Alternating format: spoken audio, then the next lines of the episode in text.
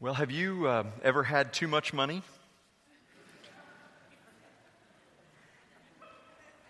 Now, before you, before you laugh at me and uh, think that you can immediately answer that question, think about a time maybe you were downtown uh, and there was a parking meter that only took quarters and uh, all you had was a $5 bill.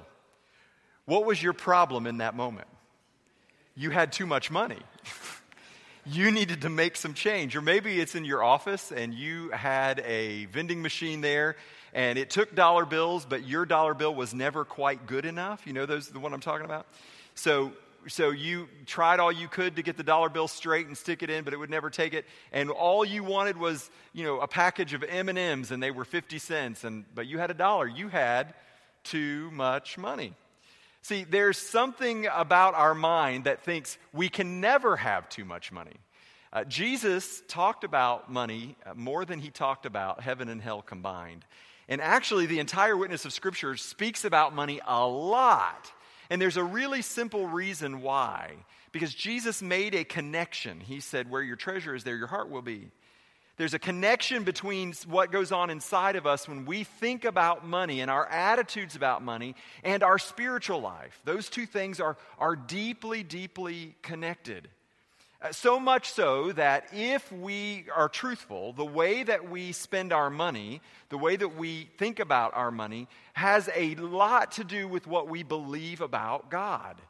We believe that God is either the great provider and sustainer, that He is sufficient, or we don't believe that.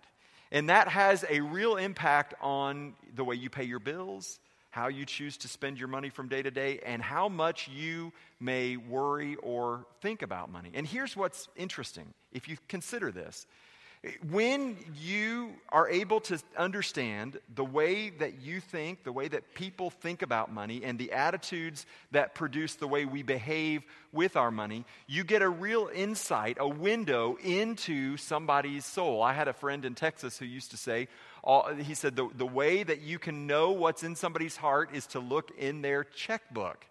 And I've thought, ooh, I hope that's not true.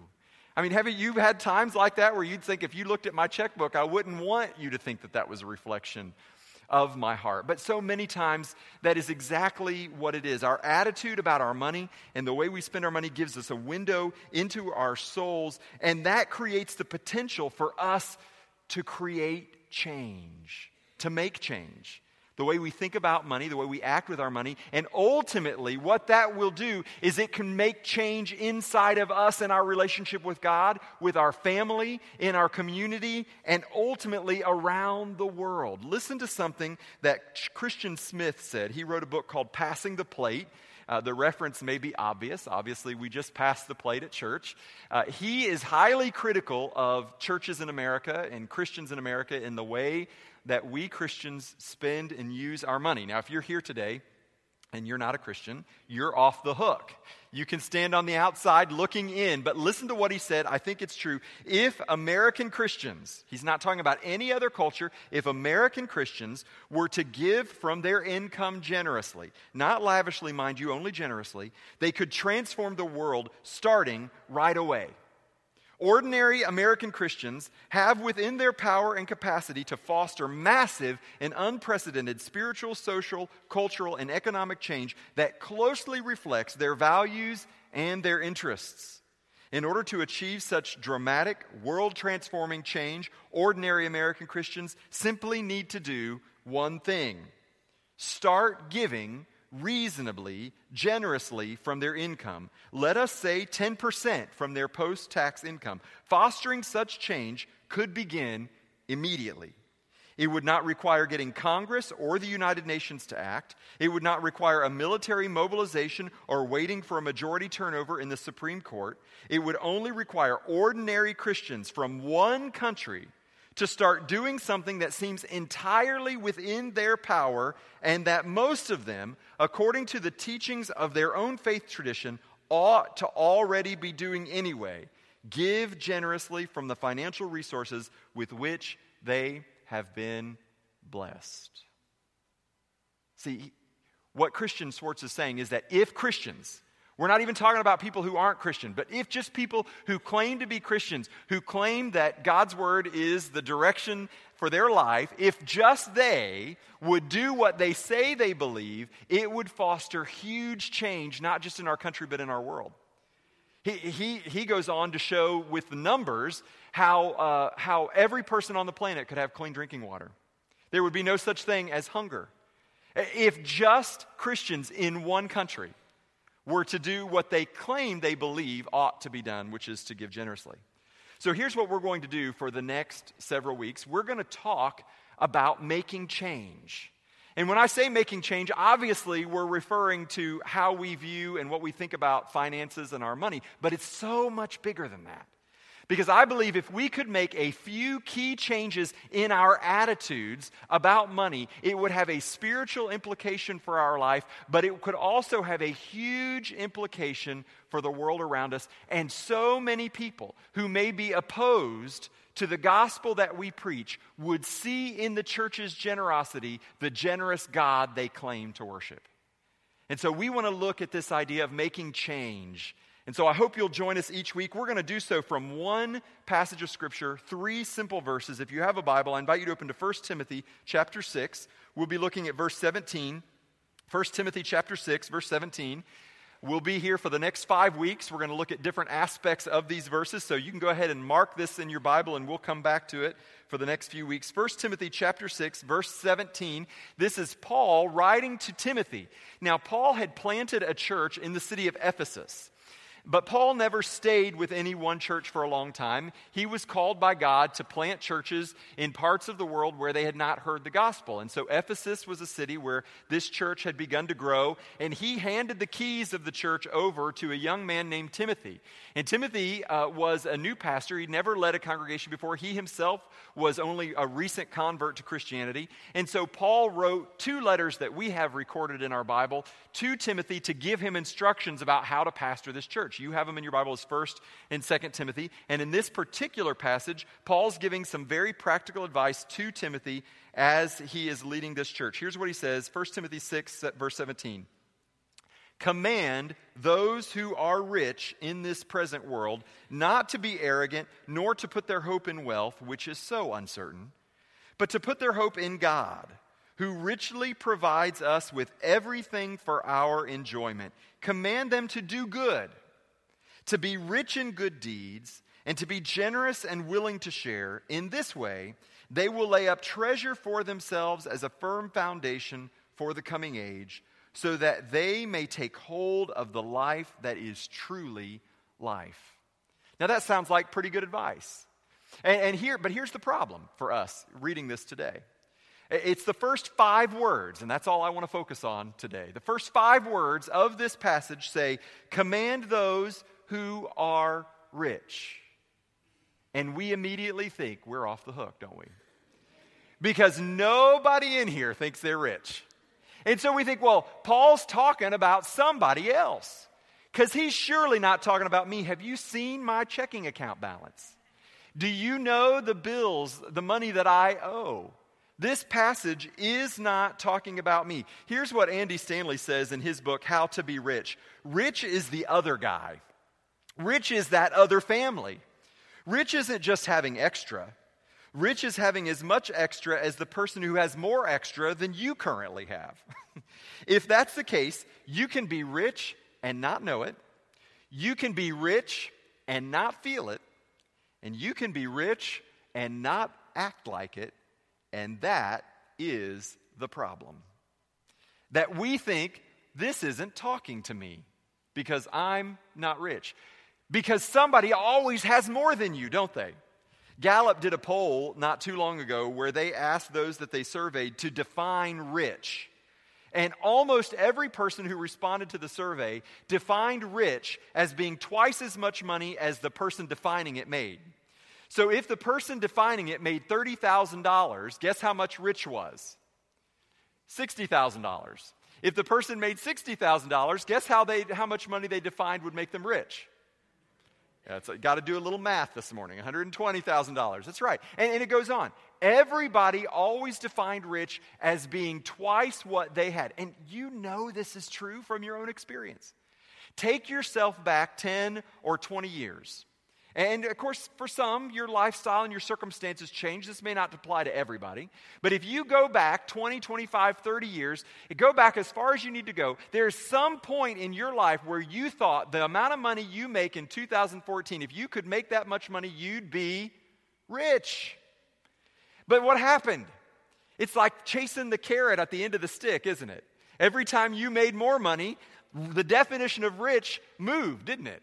It became more and more. This is sort of embedded into our culture, and there's a reason for this. If any of you ever took a psychology class, you rem- may remember uh, reading or hearing about a man named Abraham Maslow. And he had something that he developed called the hierarchy of need.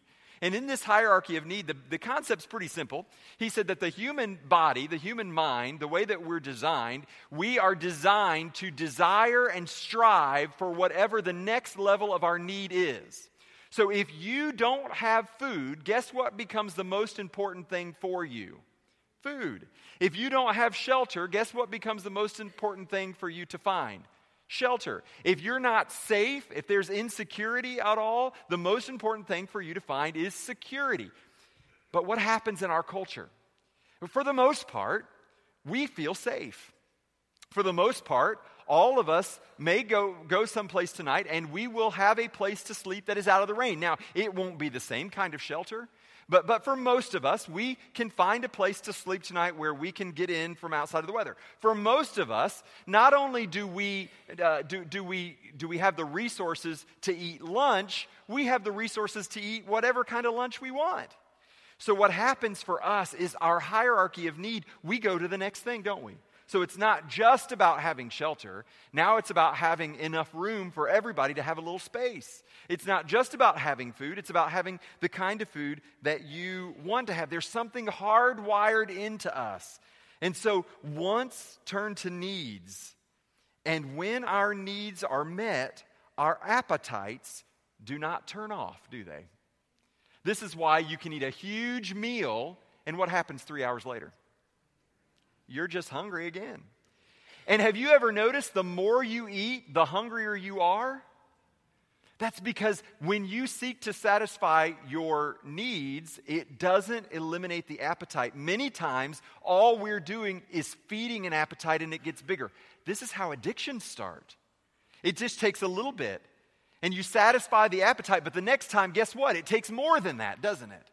Because our appetites continue to drive us. And it's not just true on an individual level, it's also true on a nationwide, on a society wide level. Do you realize in our culture today, unlike any other culture that exists in the world, unlike any other time in all of human history, we in America have the ability for one person to work for five days maybe 40 hours, and from that one person working to provide seven days worth of lifestyle for multiple people. It's never been that way, ever. And in most of our world today, it is not that way. One person has to work one day for one day's worth of survival. That's how it works in most of our world. And yet, for us, many of us are blessed that maybe one person, maybe two people are able to work and provide for five, in my case, six people live in our house. And we live in that house all seven days, and we eat all seven days. And Sherry and I go to work, and we only work five days. That is, a, that is unique in human history. And so it's hard for us to understand that we are rich. We are rich by the rest of the world standards. Uh, folks in most of the world make less, live off of less than $2 a day. Now, I'm going to make a statement and I'm going to bring up a, a, reference that goes a couple years ago. Some of you might think it's political. I don't mean it political because both political sides do this. When an election is coming, they, they start to try to, to try to pit people against each other. And so you remember a couple years ago in the election, there was this thing about the 1%. Remember that? That, that the 99% of the world uh, lives off of the resources, and 1%, uh, 1% of the world lives off 99% of the resources, and 99% of the world is poor. Here's the problem nobody in America is in, is in the 99%. We're all in the 1%. Every one of us are in the 1%. But we don't feel that way, do we? Because there's always somebody who has more than we have. And until we have as much as they have, we'll never believe that we're rich. And here's what Christian Smith points out in his book, Passing the Plate the richer people become, the smaller the percentage of money that they give away. That's a heart problem. That's an appetite problem. That's an appetite that has grown out of control. And so we'll never obey God's commandment to rich people because we deny that we're rich. That doesn't apply to me. And listen, until we are satisfied in Him, our hearts will never be satisfied at all. Let me say that one more time. Until we are satisfied in Him, our hearts will never be satisfied at all. So here's the solution acknowledge what 90% of the world already knows is true about you you are rich. You are rich. And, and, I know that grates against you. You think, well, that's easy for you to say because you make more money than I make. And that may be true, but it doesn't change the facts that we have been blessed beyond what anybody in history has ever been blessed with, and what most of the world, even in this day, is blessed with. We are rich. And the first change that we have to make in our attitude is, is denying this false sense of poverty that comes out of an overstimulated appetite and confess what the Bible says is true about us and what 90% of the world says is true about us. We are rich. Here's what I want you to do I want you to say it with me I am rich. Ready? Say it. I am rich. Now, some of you didn't say it. So we're going to do it again. Ready? Say it. I am rich. Now I want you to turn to the person next to you, look them in the eye, and tell them, You are rich. Do it. Now. Now ask them to take you to lunch after church.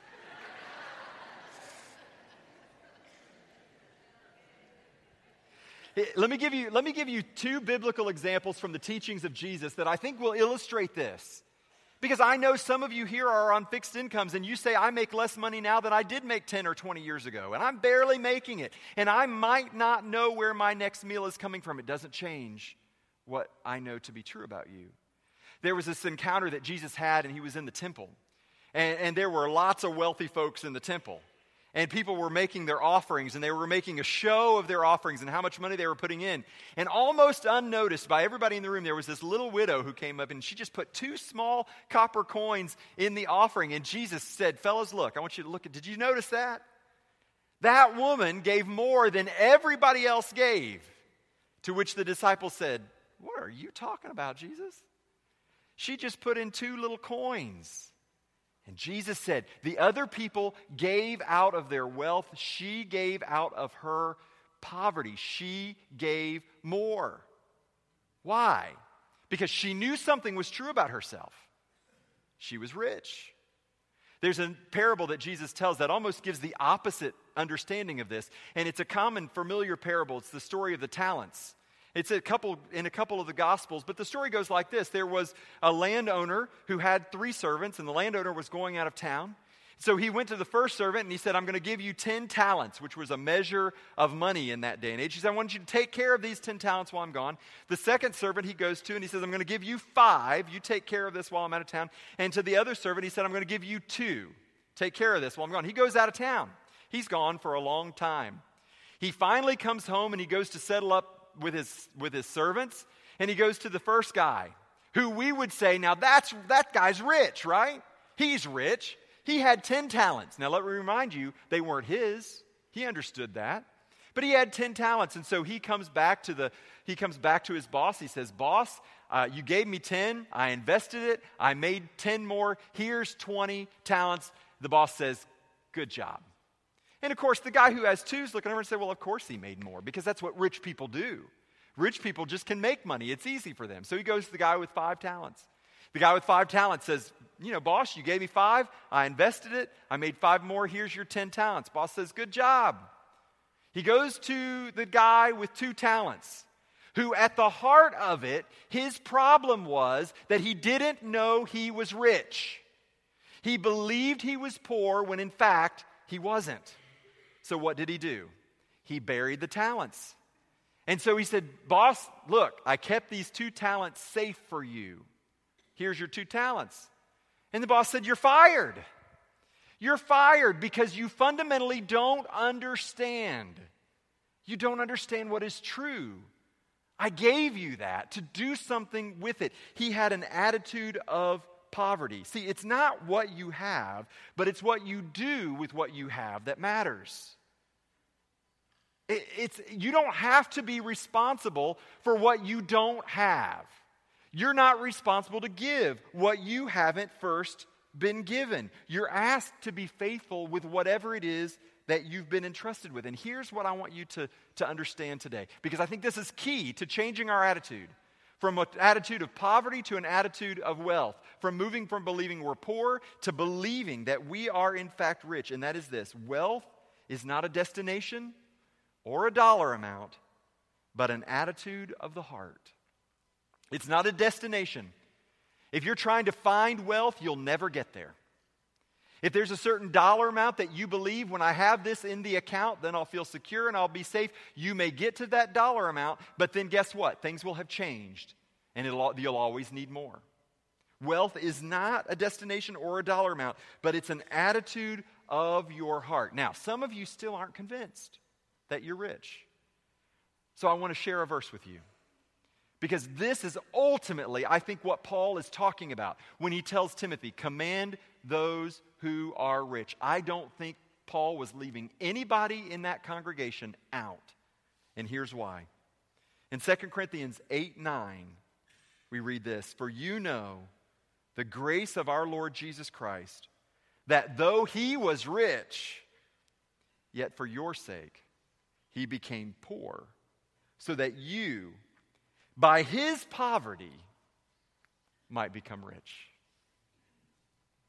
Did you catch that? Did you catch the change that God made?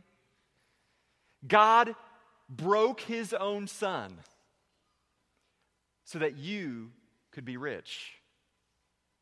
See, he who was rich became poor so that we who are poor might be rich. Your, your wealth is not defined by how much is in your checking account or savings account or by how, how, how, much, how much money you owe other people. Your wealth is defined by God's word, and here's what God's word says Jesus Christ became poor so that you would become rich. Say it with me I am rich. You are. He who did not spare his own son, how would he also not spare anything else that he knows that you need? God is calling us to, to change our attitude. How would you how would you be different this week? How would you view your finances differently? How would you view other people who have physical needs around you differently if you believed that you are rich? Now, there are two extremes of people I want to address for just a minute. Because anybody who, anytime anybody who does what I do starts talking about money, radars start going up, you know, the alarms start sounding, you know. Let me just talk to two extremes. One extreme of you are, are really uncomfortable and may even be a little perturbed that we're even talking about this. Uh, let me just talk to you for just a minute and say this might be your issue, not mine. Because if there's something poking you today, it may not be me, it may be the Holy Spirit. And I would invite you before you fire off an email to me to go to God in prayer and say, God, is there something, is there something in my attitude or my thinking that you want to change? And you might be thinking, well, if he's going to preach on this for five weeks, I'm coming, I'll see you, I'll see you in November. and if you're sitting here thinking that, you're exactly the person who needs to be here. You need to be here. And it's not because I'm trying to get something from you. It's because I want something for you. Because God has something for you because of that. Now, let me talk to the other side. And, and these are the folks who, who I think are the modern day pictures of the widow, who, anytime I talk about money, begin to feel guilt ridden that they're not doing more than they already are. And, and you begin to feel like, like maybe I'm talking to you, I'm not talking to you. I, because you're not responsible to give what you don't have to give. You're rich.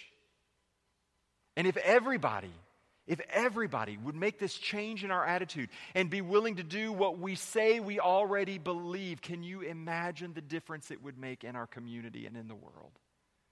The lives that would be touched. And the gospel would be spread, yes, by people sharing it with their mouths, but people would see it out of the generosity of the church. What a beautiful picture that would be. We can do it. It's within our collective power to do that. God's provided all the resources we need for that to be true. So here's uh, what you can do. I, I want to challenge you to do this. On the back of your bulletin, on the sermon notes, you'll notice a list of selected readings that I printed there for you. Um, we try to do this with each sermon series, we don't always do it. But if you haven't read much about what the Bible says about money. Some of those books are written by, uh, written by Christian authors and use scripture, some of them aren't. But just choose a book, get a sample of it online, and read one to see what it says and, and learn along with us. I know many of you are taking Financial Peace University right now as well, but read one of those. And the second thing I want you to do is to make plans to attend the stewardship banquet that Joe told you about earlier that's coming up on October 12th from 6 to 8 o'clock. You can register online for that. We want you to come because together we want to cast a vision that night for how we believe as a church, collectively, we can be more generous and we can see the world impacted and San Marco changed because of the generosity of us who have gathered here in this place that we call Southside Baptist Church. That's going to launch our last 75 day emphasis of the year. This is Southside 75th anniversary, and we have focused different seasons all year on values that we believe have sustained us for 75 years and will propel us into the next 75 years. And so we're going to kick off 75 days of generosity beginning on October 12th. And here's the challenge we're asking everybody in this church to be more generous during that 75 days than you've ever been before and to participate in the 75 days of generosity. So come to the stewardship banquet on October 12th to, uh, to, to to be a part of that and find out more. And finally, something very simple and very practical. Because I really do believe that making a change in your attitude about money will make a change in your behavior with money, and making a change in your behavior with money can have an, a real impact on other people's lives. So we've got this change jar here. And here's what we're going to challenge everybody to do each week is from now on through the rest of the year, you don't spend any change.